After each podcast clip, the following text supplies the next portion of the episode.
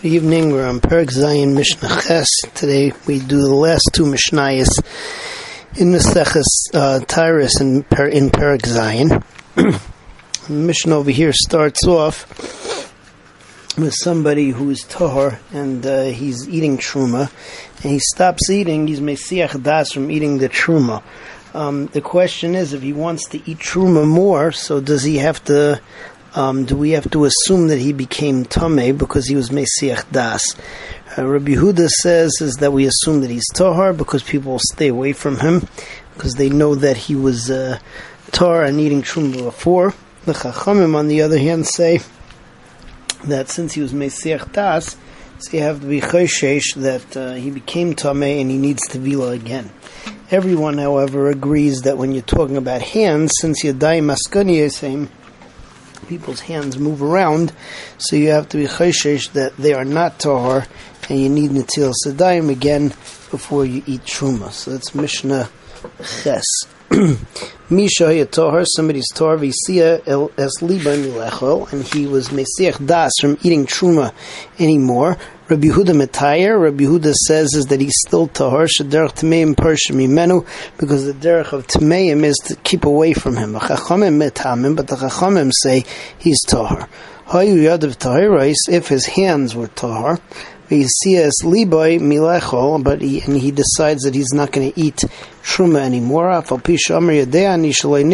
Even if he says that I know that my hands didn't get tamei yadav tameis, we still assume that his hands are tamei.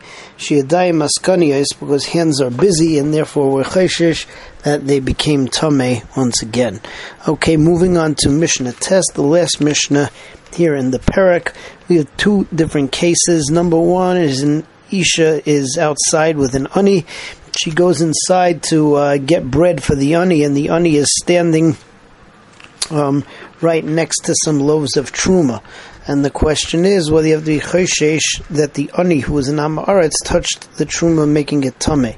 Second case is that you have an isha who is an ashes chaver. She's standing next to her friend. She goes inside to the house for a minute, and when she comes back, so her friend is uh, standing next to a pot of food.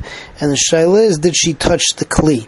So in both of these, according to the first day in the Mishnah, Rabbi Akiva is choshesh, and the Rabbanan say that you're not chayshish, and uh, that the person we don't assume that they touched the, the food or the kli.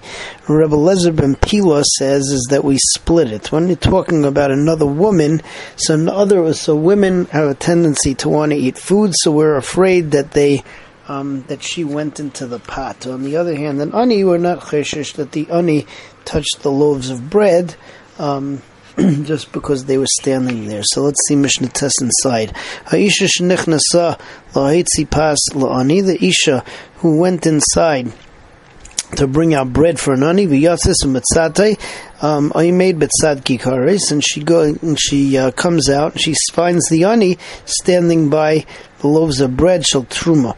V'chein ha'isha shiyatzis matzas chaverta chayte gechalim tachas kedera uh, an Ashes Chaver who went inside and finds her friend, the Ashes Oretz, is standing um, by a pot and she's stoking the coals next to the pot. Shal Truma. Rabbi Akiva Metame. Rabbi Akiva says also, Choshesh that it's Tame. V'chachamim Metarim. Amar Rabbi Lezer ben Pila. V'chim if Neima. Rabbi Akiva Metame. V'chachamim Metarim. Why, what, what was the chashash of Rabbi Akiva that we're going to say that the Kedera is Tamim? If Nesha Nashim Gargrani. Because women like to eat food. She he chashuda legalis as a kadera, and therefore she's um, she's suspect that she's going to uncover the kadera shel chaverta. Leda to know what she's cooking. But in terms of the ani, the ani we are not. Uh, we're not chayshish. The halacha in all of these cases is like the chachamim, and we're not chayshish that the ani nor the uh, Ashes al Ma'aretz was Matame the pot. As Hashem, next time we continue with Ches.